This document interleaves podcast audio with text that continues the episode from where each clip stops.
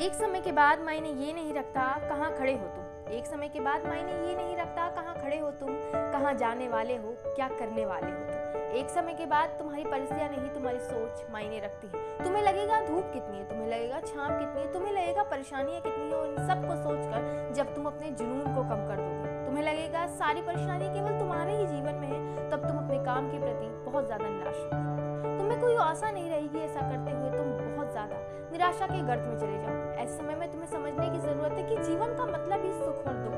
परेशानियों को खत्म कर आगे बढ़ना है। जहाँ हमें नहीं कर सकते, वहाँ हमें अपने काम को जारी रखना है। बिना कोई शिकायत करे, क्योंकि एक समय के बाद जीवन में शिकायतें नहीं, कुछ बेहतर करना ज़रूरी होता है। लोग ये नहीं पूछते आपके जीवन में क्या परेशानियाँ थी। लोग ये नहीं पूछते आपने जीवन में क्या कुछ सहा लोग ये पूछते हैं कि आप कहाँ खड़े क्योंकि जीवन के हर पायदान पे हमें खुद को प्रूफ करना आज से आप बेहतर बनना जीवन में ऐसे बहुत से हमें लोग टकराते हैं जो हमें ये बता जाते हैं कि जीवन में कोई भी परेशानी से अगर हम घबरा गए शिकायतें करने लगे, हम कहने लगे, हमारी ज़िंदगी सबसे ज़्यादा परेशानी से घिरी हुई है तो हम निराशा के गर्द में वहाँ पर वो लोग जो बड़ी से बड़ी परेशानी का सामना करके अपनी चलने की ज़रूरत है, वो लोग आगे जाते हैं। कि जीवन का मतलब